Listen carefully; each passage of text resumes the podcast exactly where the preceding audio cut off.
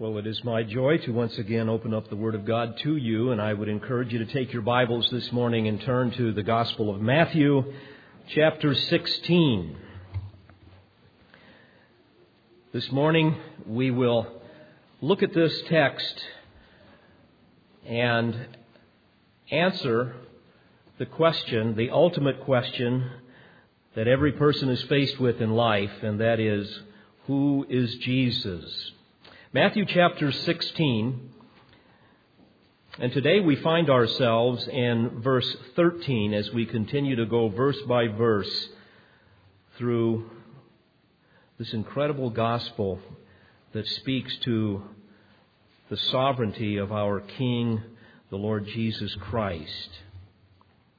Matthew chapter 16, verse 13. Follow along as I read. Now, when Jesus came into the district of Caesarea Philippi, he began asking his disciples, saying, Who do people say that the Son of Man is? And they said, Some say John the Baptist, and others Elijah, but still others Jeremiah or one of the prophets. He said to them, But who do you say that I am?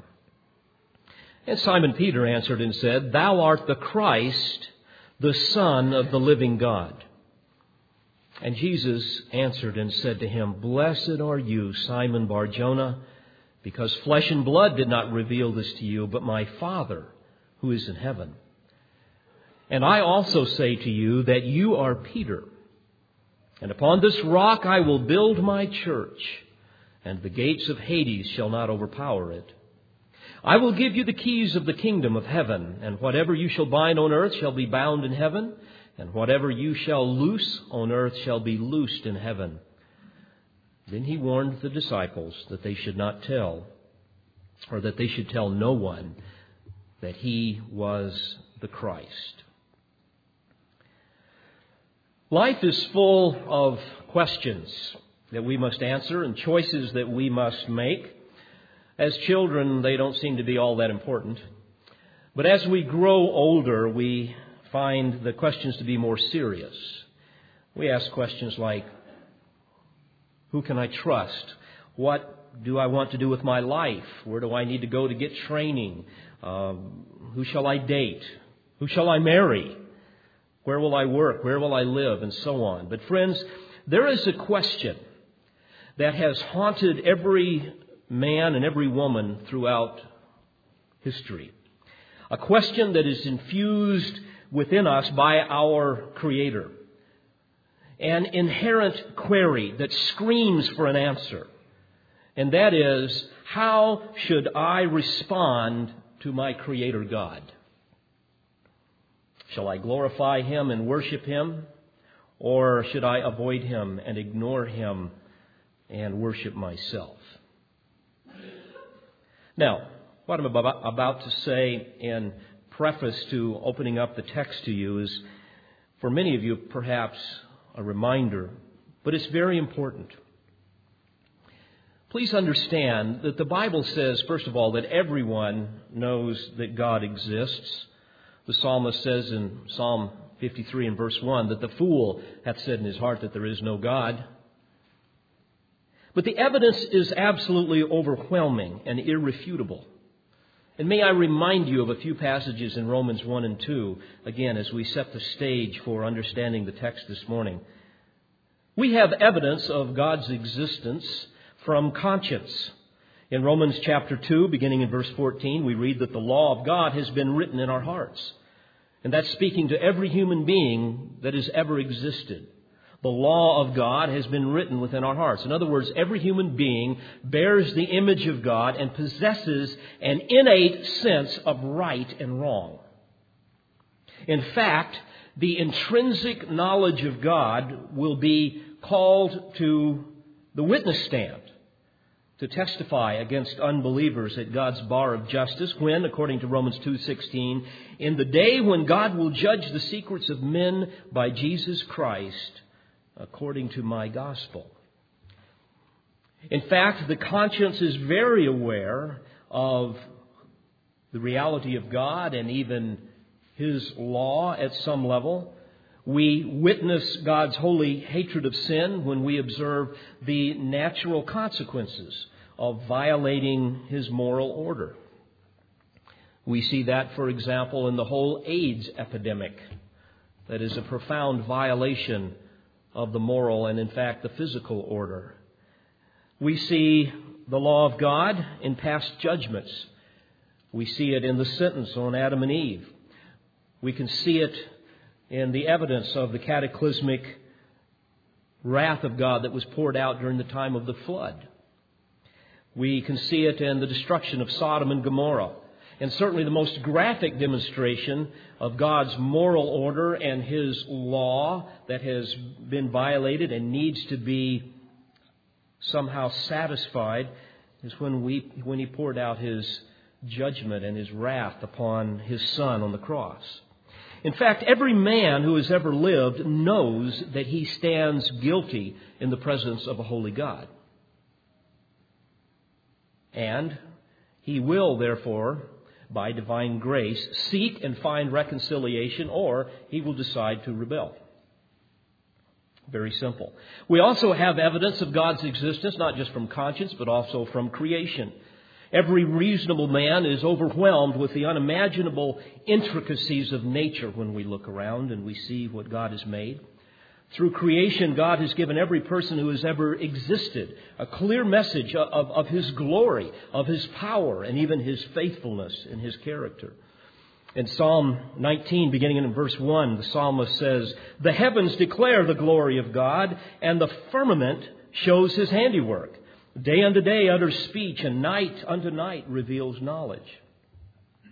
And dear friends, when, when man responds with reverential awe to the revelation that has been given to him through creation, when he cries out to know more of God and to somehow please God, God has promised that He will respond to that kind of humility, and in His sweet providence and in His infinite love and mercy, He will provide a means for that worshiper to hear the gospel and be reconciled to Him by grace through faith.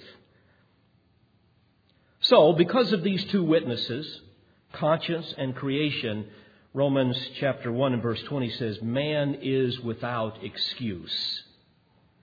Now, tragically, Romans 1:18 tells us that the wrath of God is poured out against people because they suppress the truth in unrighteousness.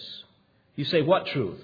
Well, the truth of God being creator and judge, something that everybody knows is true. And therefore, God pours out his wrath on those people.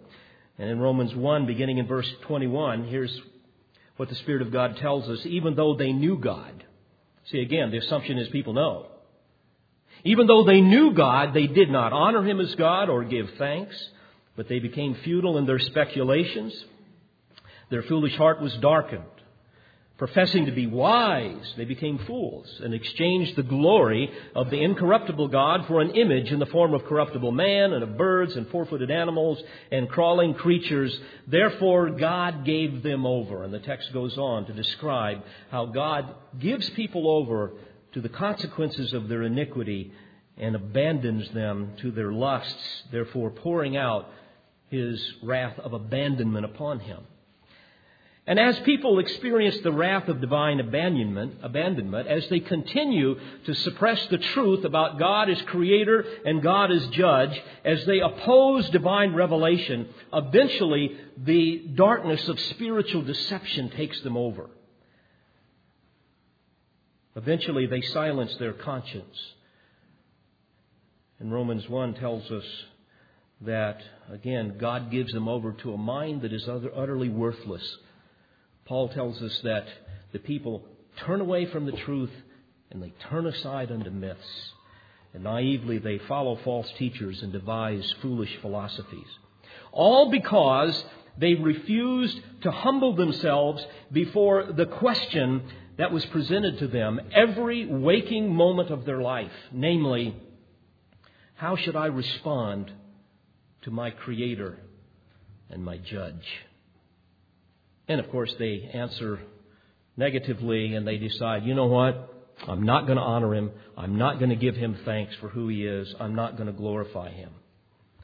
Now, I want to take a few moments to stir up your minds with some examples from our culture that will stand in stark contrast to our text. There are others who would say that there is a more pressing question than how should I respond to my Creator. And we read about this in many places, certainly in the new purpose driven life movement. You read about it. 25 million copies, I understand, have already been sold. And there, the author and many would affirm that um, the, the main question is, why am I here? But, friends, I would submit to you that's not the first driving question that man asks. Man knows why he's here. He's here to worship and glorify God, but he can't stand it. Therefore, he suppresses the truth as God being, of God being creator and God being judge. And so he tries to make sense out of his life after rejecting God, and he rebels. And in his rebellion, he answers the question that the purpose driven life would offer, and that is, what am I here for? I have no purpose. I need purpose. The ultimate question, therefore, of the purpose driven life and this whole philosophy about, you know, my purpose, my destiny, I believe is very self centered. It's a self absorbed query. It's not God centered. And certainly, if you read that book and many others like it, the assumption is that God created us to make us happy. And therefore, He wants to help us find this purpose in our life so that we can be happy and we can be fulfilled and we can be successful. Because after all, God exists for me. We don't necessarily exist for Him. But, friends, I would submit to you that Jesus never preached any of that to the multitudes. He did not come before the multitudes and say, Folks, I'm sure you're all wondering why you've been placed here on earth. I'm sure you're all clamoring to find out what your destiny in life is. And so I've come down from heaven to help you discover your purposes in life.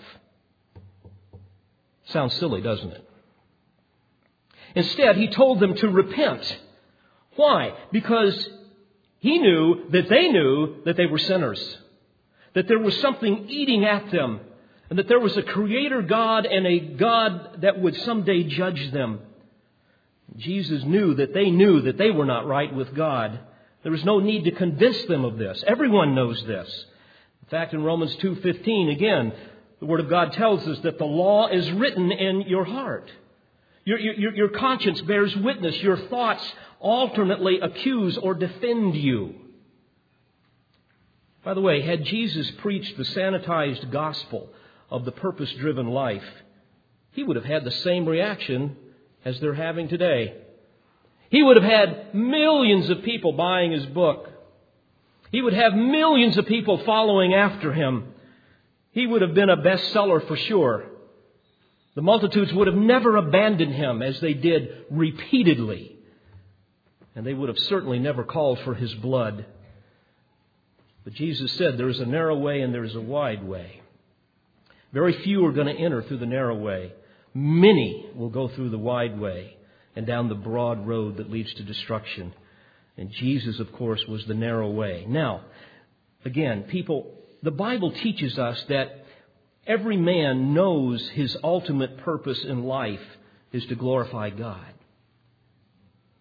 He either doesn't know how, but legitimately wants to, or he resents the whole notion and chooses instead to silence God, to silence his conscience, and to glorify himself.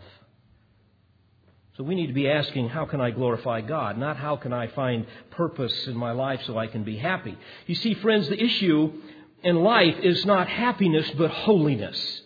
And when we are holy, we will be happy. And God has written a book on this very topic. It's called the Bible. And it could be called the worship driven life. Well, of course, that won't sell. It won't sell because self centered people, the Bible says, suppress the truth and unrighteousness the truth of God as creator and God as judge. So, They prefer a different Jesus, a wide gate gospel, a watered down gospel. And again, this is indicative of this book and this whole movement that is sweeping the world. And that's why I've come back to it once again. By the way, in the purpose driven life, the book's stated appeal is not that it clearly and boldly presents the glorious gospel of Jesus Christ. And I know I've gone over a lot of this before, and I'm not going to repeat all of that. But rather, it promises to, quote, transform your life and, quote, help you to discover how all the pieces of your life fit together. Is that the purpose of the gospel? It claims that it will make the lives of its readers less stressful and more fulfilling. In fact, the author says, and I quote, I know all the great things that are going to happen to you. They happen to me, and I have never been the same since I discovered the purpose of my life. I wish he had said, I've never been the same since I asked Jesus to save me from my sins, and I became a new creature in Christ. But again, that's real offensive, isn't it? The book's, the book's um, back cover hails the purpose driven life as, and I quote, and this is from Bruce Wilkinson a priceless gift for everyone who wants to know their purpose and fulfill their destiny. Billy Graham says on the back of the book, a work that will, quote, guide you to greatness. Max Lucado says, a masterpiece of wise counsel for you. And another man, Lee Strobel, says on the back of the book, quote, Believe me, you'll never be the same after reading this. And of course, the marketing strategy is clear. Buy this book and you'll be happier. Because after all, God wants you to be happy. Come join the Christian life and be fulfilled. Now, friends, I ask you, when people gaze into the star filled skies at night, and they shake their heads in utter amazement and awe at the vast luminaries in an infinite sky. At that moment, are they prone to say, My, my, my, I wonder how I can discover my purpose in life? Come on. Do they say, I, I wonder how I can get God that created all this to make me happier? to help me to feel more important and more successful, to somehow guide me into greatness. In fact, I am so moved right now as I stand amazed in the presence of, of creation and my Creator that I'm going to help, I'm going to ask Him right now to help me find my destiny in life. So that I can truly have a sense of meaning and purpose and, and feel more fulfilled as a person. So that somehow I can make the pieces of my life fit together Friends, that, that is not what happens in the heart of a man. And certainly someone that is truly seeking after God, uh, because what they will say is something very different, as the psalmist did in Psalm 8, where he said, Oh Lord, oh Lord, how majestic is thy name in all the earth, who has displayed thy splendor above the heavens. And he goes on and he asks, What is man that thou dost take thought of him? Beloved, Jesus never preached any of this purpose and destiny stuff. You'll never find that in the New Testament. He never made that the emphasis of his training with the disciples. Because the gospel is all about sinners being reconciled to a holy God through confession, through repentance, through self denial, through humility. And it's all about selfless, sacrificial love, even if it takes you to a cross. You see, friends, life is all about God and His glory, not man and his needs. In the purpose driven life, you have a feel good gospel. In fact, chapter 8 begins with this, and I quote The moment you were born into the world, God was there as an unseen witness, smiling at your birth. Goes on to say, You are a child of God, and you bring pleasure to God like nothing else He has ever created. End quote. Now, friends, that's not even biblical, and I'm not going to take time to, to prove that point. But of course, this is very appealing to man's felt need for affirmation, for identity, and, and a sense of belonging. Modern day multitudes rush by the millions to this new, tolerant Jesus, this non judgmental God who fits their postmodern culture. Because after all, nobody can know truth, so let's just kind of make up our own truth and be true to ourselves. But friends, God is only pleased and God only smiles at us when we enter His kingdom with great agony of soul, begging for undeserved mercy. And then we begin to have purpose in life, and that purpose is to glorify Him, to live to the praise of His glory. And then our lives confront a hostile world, and, and, and as we oppose everything, or as it opposes everything that we hold dear, and as a result, the Bible tells us that we will suffer. We will experience hardship. We will experience difficulty. I would like to hear this purpose driven life applied to Hebrews 11. All of those people that died for the cause of Christ. And then as we experience those difficulties through it all, the Lord says to us through 2 Corinthians 12:9, "My grace is sufficient for you, for my power is made perfect in your weakness." Now, all of this, my friends, is to help you see that Jesus supplies the answer to the question for those who will ask it. How should I respond to my Creator? And the response should be we should respond in humility and repentance of placing our faith in His saving work. Now, let me give you the context to the text. Jesus has gone now to Caesarea Philippi. It's about 25 miles northeast of the Sea of Galilee the northernmost outpost of Israel's promised land, a very beautiful region. I've been there, some of you have. Many times you can look up and see Mount Hermon rising about 9,000 feet and the snow up on top of the mountain. And according to Luke 9 8, Jesus has been alone uh, in sweet communion with his Father, preparing his heart now to meet with his 12 disciples. And he's going to confirm three very profound truths in their hearts and minds, three magnificent realities concerning his person and his work. This is what we'll look at for a few minutes here this morning. First of all, we're going to see him confirm in them the person of Christ. Secondly, the revealer of Christ. And thirdly, the church of Christ. And certainly, again, if you truly want to have purpose in your life, you must not only understand these basic truths, but you must live consistently with them. First of all, notice verse 13 as he confirms to them the person of Christ. He asks his disciples, saying, Who do people say that the Son of Man is? People here referring to his covenant people, the Jews that he's been ministering to. Son of Man being a title that Jesus used most often to describe himself. By the way, it's the title that the Jews hated because it denoted humanness, not, not deity. And, and they wanted uh, uh, an Arnold Schwarzenegger type of Jesus. You know, they wanted somebody that was going to conquer the Romans and give them everything that they wanted on, in life. So they preferred a Messiah that was a conquering king, not a Son of Man Messiah. So the disciples, knowing that, hey, these people have seen all of your miracles, and Jesus is saying, you know, they, they, they have seen my miracles, they've heard me teach. Who do they say that I am? By the way, it's not that Jesus needed the insight. He knew perfectly well. But he wanted to confirm this with them. The disciples responded, Well, yes, indeed, you know, they've, they've seen all of your supernatural works, so some think that you're John the Baptist. Uh, uh others think that uh, you're one of the Old Testament prophets that, that you're Elijah or, or Jeremiah or, or one of the others. I find it fascinating how history repeats itself. People are like this today, aren't they?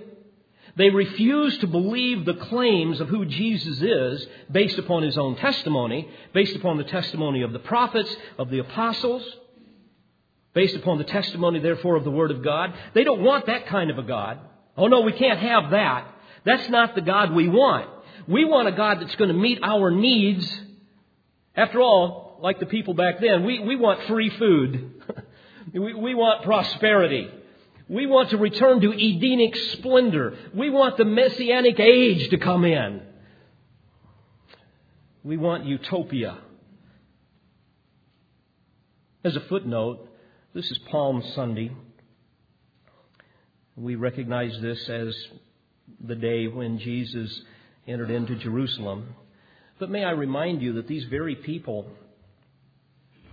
that sang on that Sunday when Jesus entered Jerusalem, Hosanna, which by the way means save now, Hosanna to the Son of David, blessed is he who comes in the name of the Lord, Hosanna in the highest. Those people weren't saying, Hosanna to the Son of Man. Oh no, they didn't want that. They wanted the Son of David, emphasizing kingship. And those same people who were obsessed with him being the king and obsessed with physical, not spiritual deliverance, turned against him just a few days later and called for his blood. Same thing is true today. People want a different Jesus than the Jesus of the Bible. And after all of the explanations were over with, over with in verses 15 and 16, he says to them, But who do you say that I am?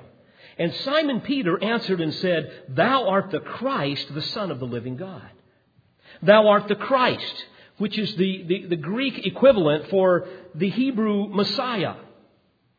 Yes, even though you are the Son of Man, even though you, you, you have come in meekness and, and unimaginable humility, you are the expected one, the anointed one. You are the promised deliverer. You are the Son of the living God. And Son, of course, conveys the sacred concept of oneness in essence as the living God. Tragic, again, how desperately people try to redefine Jesus, forever demeaning his glorious attributes and his saving purposes. Today, people would say, well, you know, Jesus was a, he was a great, great prophet. Some would say maybe a great philosopher. Others would say, oh, he was, he was a great teacher. And even a lot of neo evangelicals today would say, well, yes, he was God. Oh, but he wasn't sovereign. He, he doesn't really know what's happening. He's kind of as shocked as we are when planes run into the World Trade Center. And others put a smiley face on Jesus.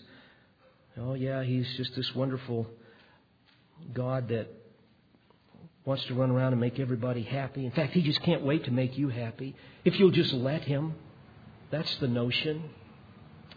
Dear friends, please hear this.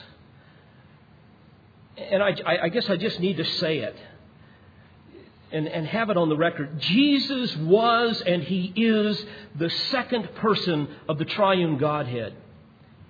He is co equal, he is consubstantial, meaning he's of the same essence, and he is co eternal with the Father. The Lord Jesus Christ is the creator and the sustainer of the universe. He's more than some smiley faced God that runs around desperate trying to make you feel more fulfilled in life. He is the one who, in his incarnation, was born of a virgin, the one who surrendered the prerogatives of deity and took upon himself the form of a servant to accomplish our redemption through his voluntary, his vicarious, his substitutionary, his propitiatory, and redemptive death.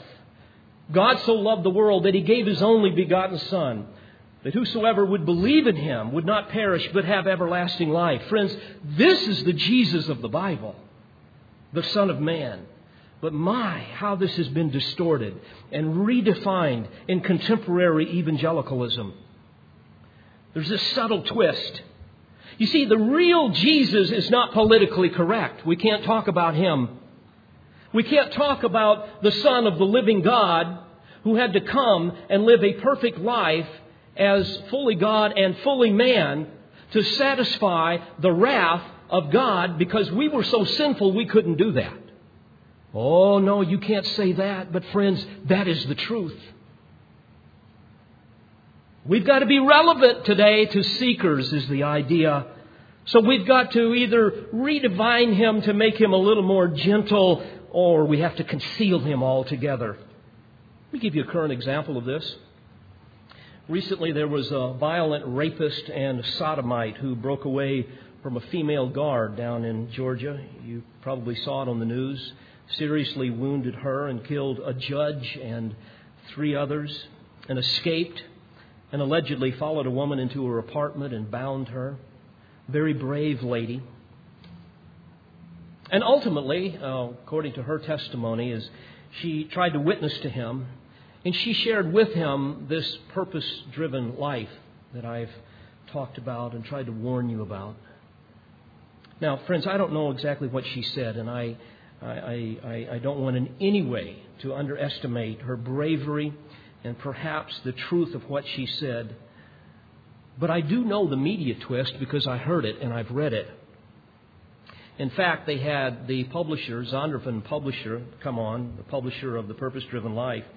And a paraphrase of what he said in the interview is that, that because of what she said to this man, out of the purpose driven life, the cycle of violence was, was broken. And suddenly he understood that God had a purpose for his life. That was the whole emphasis, and that's what you constantly hear. In fact, the publisher went on to say that this miracle is occurring all over the world. That there's been like 25 million copies sold, and now it's, it's going way back up in the New York Times bestseller, and Amazon and Barnes and Noble are talking about how the sales are increasing once again. Sales are skyrocketing. Now, friends, here's what I find interesting. Never once did I hear this lady or the interviewers or the publisher mention the name Jesus. Never. Only the only term that they would use of deity is the non offensive and politically correct term God. Because, see, now everybody worships God of some sort.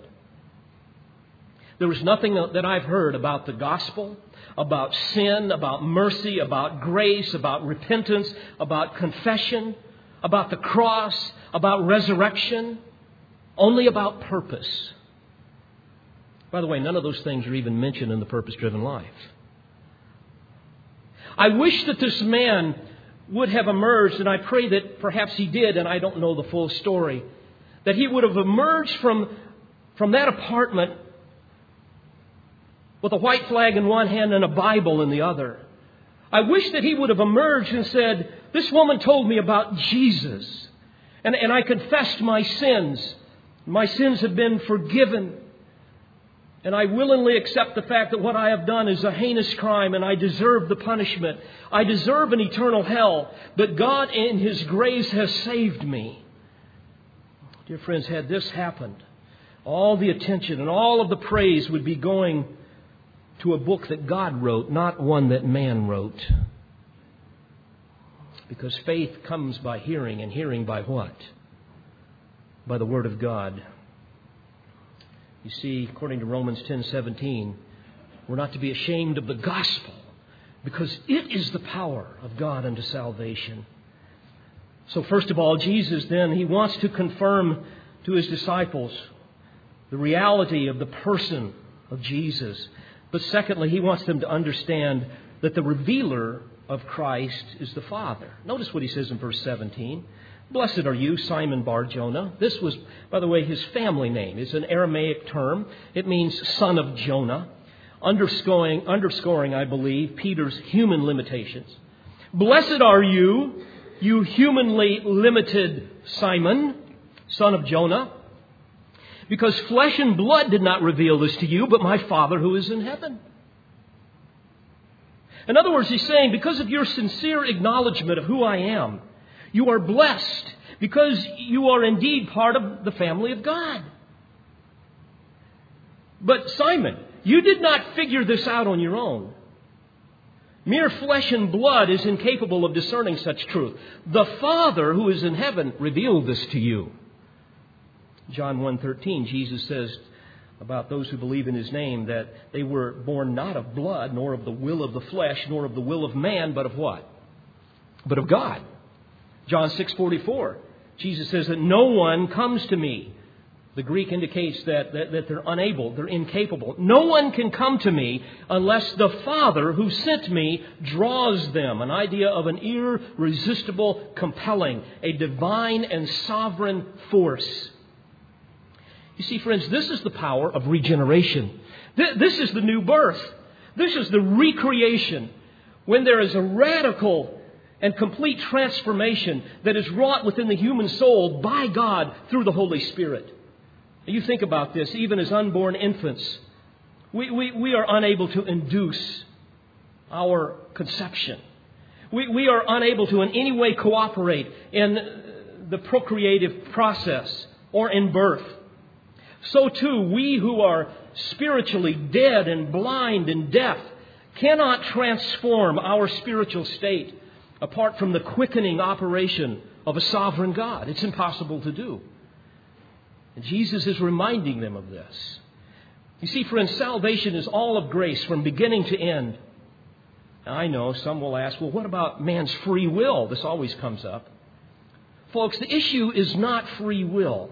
The issue is desire. Please understand this. Let me digress for a moment because this is all this always comes up. Dear friend, as fallen creatures, we are hopelessly predisposed to assume that we are far better than what we really are. But God has made it clear that our natures are so depraved, so corrupt, so degenerate, that it is utterly impossible for us to choose God over our own desires. It's not a part of our nature.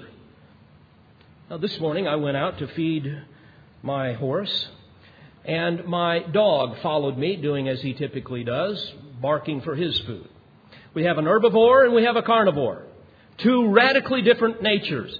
The horse eats grass, the dog eats meat. Could the horse eat meat? Well, yeah, he's got the will to do that. But he doesn't have the desire.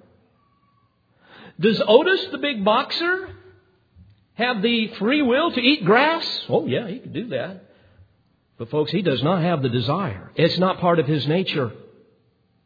I have a free will to do all kinds of things. As I've said before, I have a free will to take a knife and stab my grandbabies.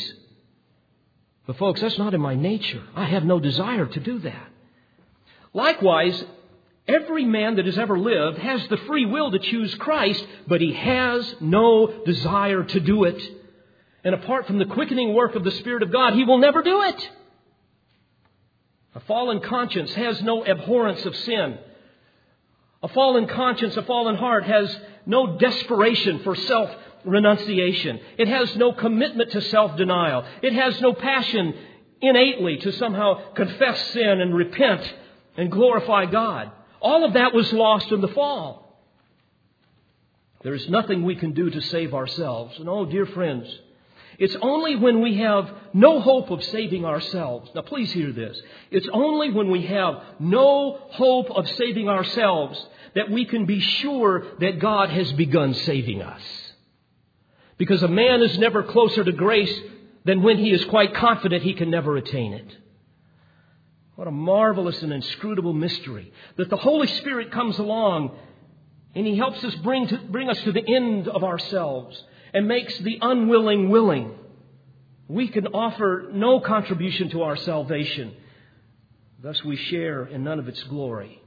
And that's what Jesus is saying. Flesh and blood, in other words, your humanness, did not reveal this to you. Reveal what? The reality of who Jesus was. But my Father who is in heaven revealed it to you. Spurgeon put it this way back in the 1800s. He says, and I quote, Careless sinner, learn that thy salvation hangs in God's hand. Oh, remember, thou art entirely in the hand of God. Thou hast sinned against him, and if he wills to damn thee, damned thou art. Thou canst not resist his will nor thwart his purpose. Thou hast deserved his wrath.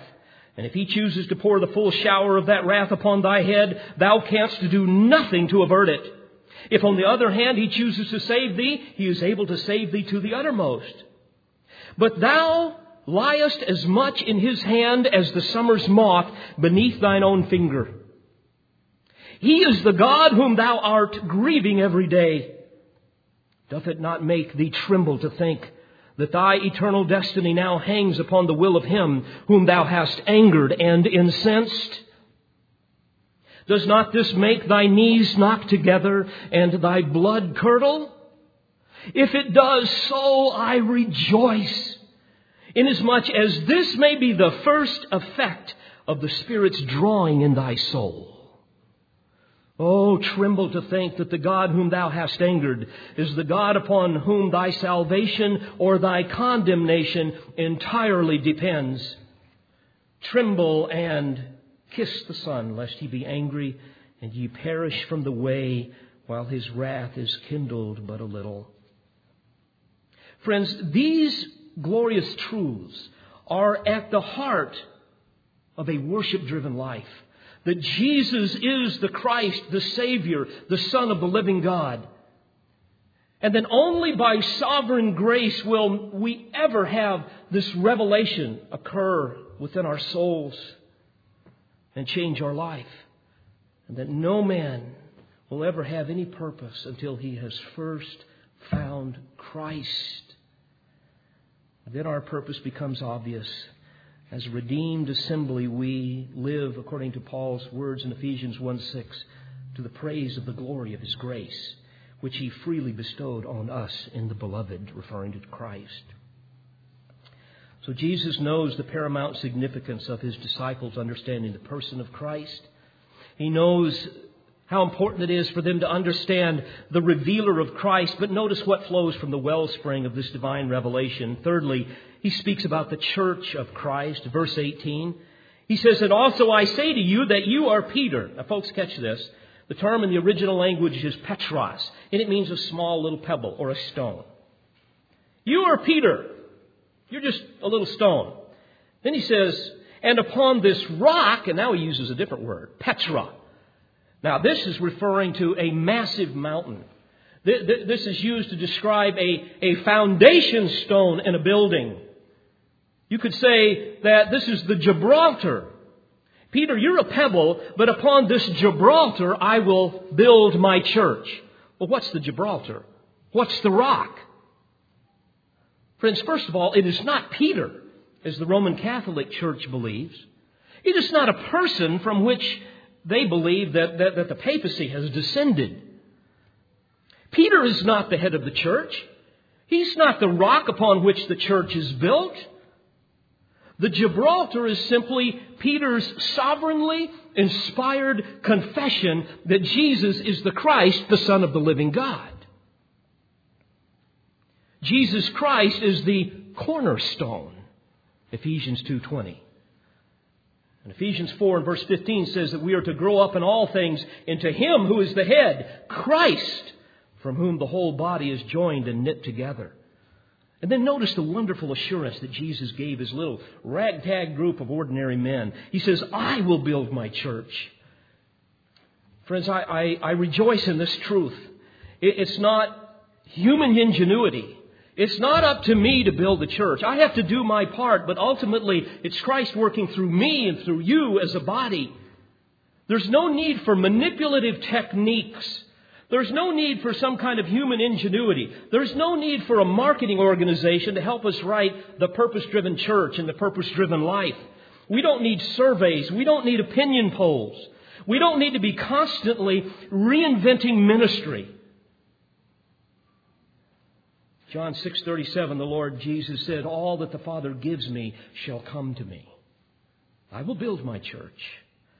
Jesus said this is my spiritual body. I, have purchased it with my own blood. Don't be ashamed of the gospel. Preach the word. This is the, according to 1 Timothy 3.16, the household of God, which is the church of the living God, the pillar and the support of the truth. I will build my church.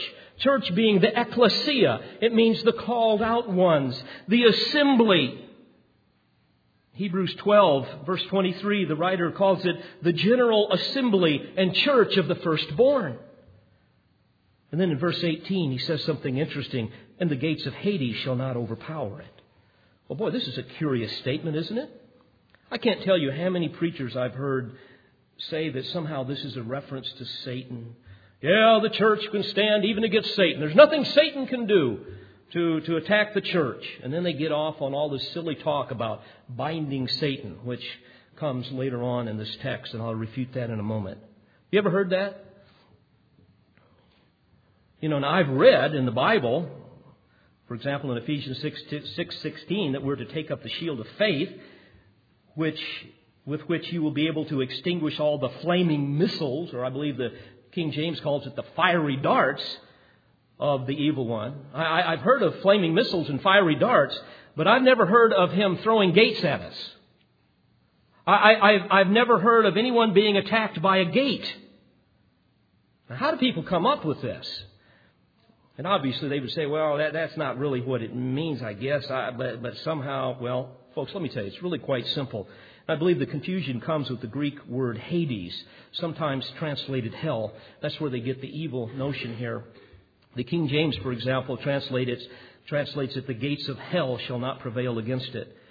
But a, a better translation of the word Hades would be the, the place of departed souls, or the grave, or death.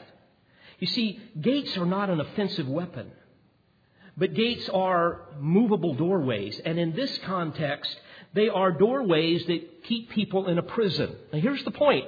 Here's what Jesus is saying, quite simply Death cannot contain the called out ones. The gates of Hades can't keep you locked in. Death and the grave has no power over the redeemed. It cannot overpower them. The, Greek word here, overpower, means to have strength against or, or to somehow gain mastery over. It can't happen to the saints who are part of the body of Christ. The wages of sin is death, right? And Jesus comes along and he conquers sin on the cross. And he conquers death in what? In the resurrection. That's why the Apostle Paul tells us death is swallowed up in victory. And he goes on in 1 Corinthians 15 and he says, Oh, death, where is your victory? Oh, death, where is your sting? The sting of death is sin, and the power of sin is the law. But thanks be to God who gives us the victory through our Lord Jesus Christ. By the way, after the resurrection, the disciples would understand this amazing truth in all of its fullness. In fact, later on, it's interesting, Peter at Pentecost boldly preached, according to Acts 2.24, that God raised Christ up again, putting an end to the agony of death since it was impossible for him to be held by its power. See, Jesus said in John 14, because I live, you what? You shall also live. That's the point. The, the, inspired apostle Paul told Timothy in 2 Timothy 1.10, Our Savior, Christ Jesus, has abolished death and brought life and immortality to light through the gospel. Now, friends, again, don't miss the theological flow here of our Lord's teachings. First of all, we must acknowledge the truth of who Jesus is and acknowledge that our confession of who He is has been revealed by a sovereign and gracious God. And then rejoice that God Himself is going to build this church. He's going to protect this church. And then, moreover, notice what Jesus tells His disciples in verse 19 as we wrap this up this morning. He says, I will give you the keys of the kingdom a reference to the power and the authority that God is going to give the apostles, and by extension to all New Testament churches. We have the keys to the kingdom.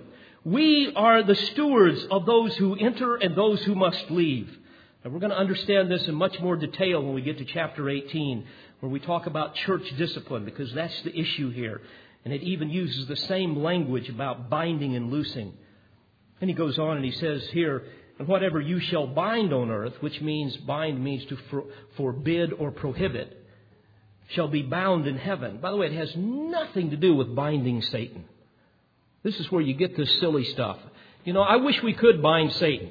You know, let's get together once and for all and bind that sucker, you know, and be done with him. You know, it's idiotic to think that we're going to bind Satan. And I always wonder, I mean, is that just for Middle Tennessee or is it all of Tennessee? You know, how long is it? I mean, do we have an hour here? I mean, you know, it's just silly. There's nothing here about that. He's saying, whatever you shall bind, in other words, forbid or prohibit on earth, shall be bound in heaven, and whatever you shall loose on earth, loose meaning to permit or to allow, shall be loosed in heaven. Now, the grammar is complicated here. I won't get off on it. But it does help us understand. And it could be more accurately rendered. And whatever you shall bind on earth will have been bound in heaven and whatever you shall loose on earth will have been loosed in heaven.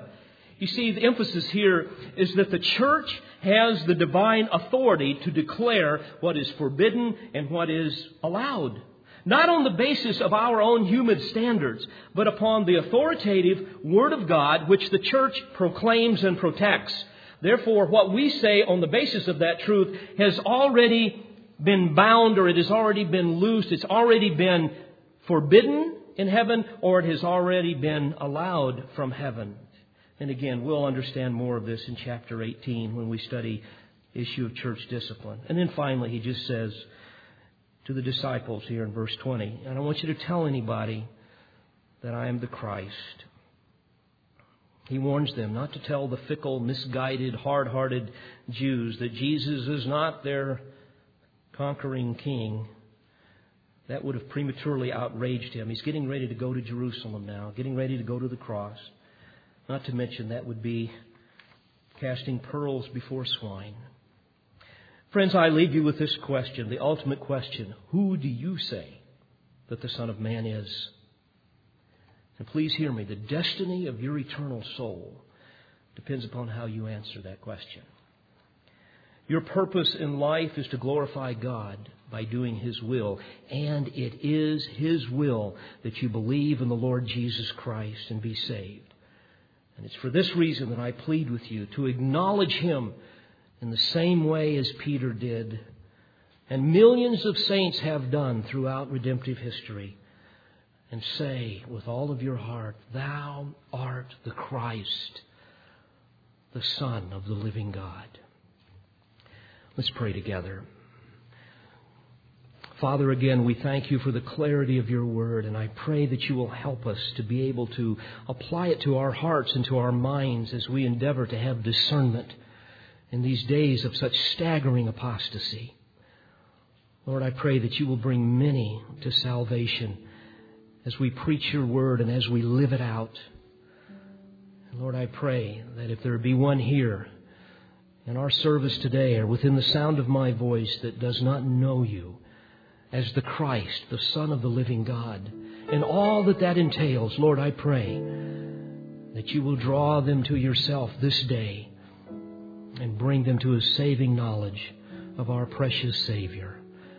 For it's in His name that we pray. Amen. We pray you've been edified by this presentation. You've been listening to pastor, Bible teacher, and author David Harrell. For more information or to order additional tapes or CDs of Pastor Harrell's messages, please visit cbctn.org or call 615 746 0113.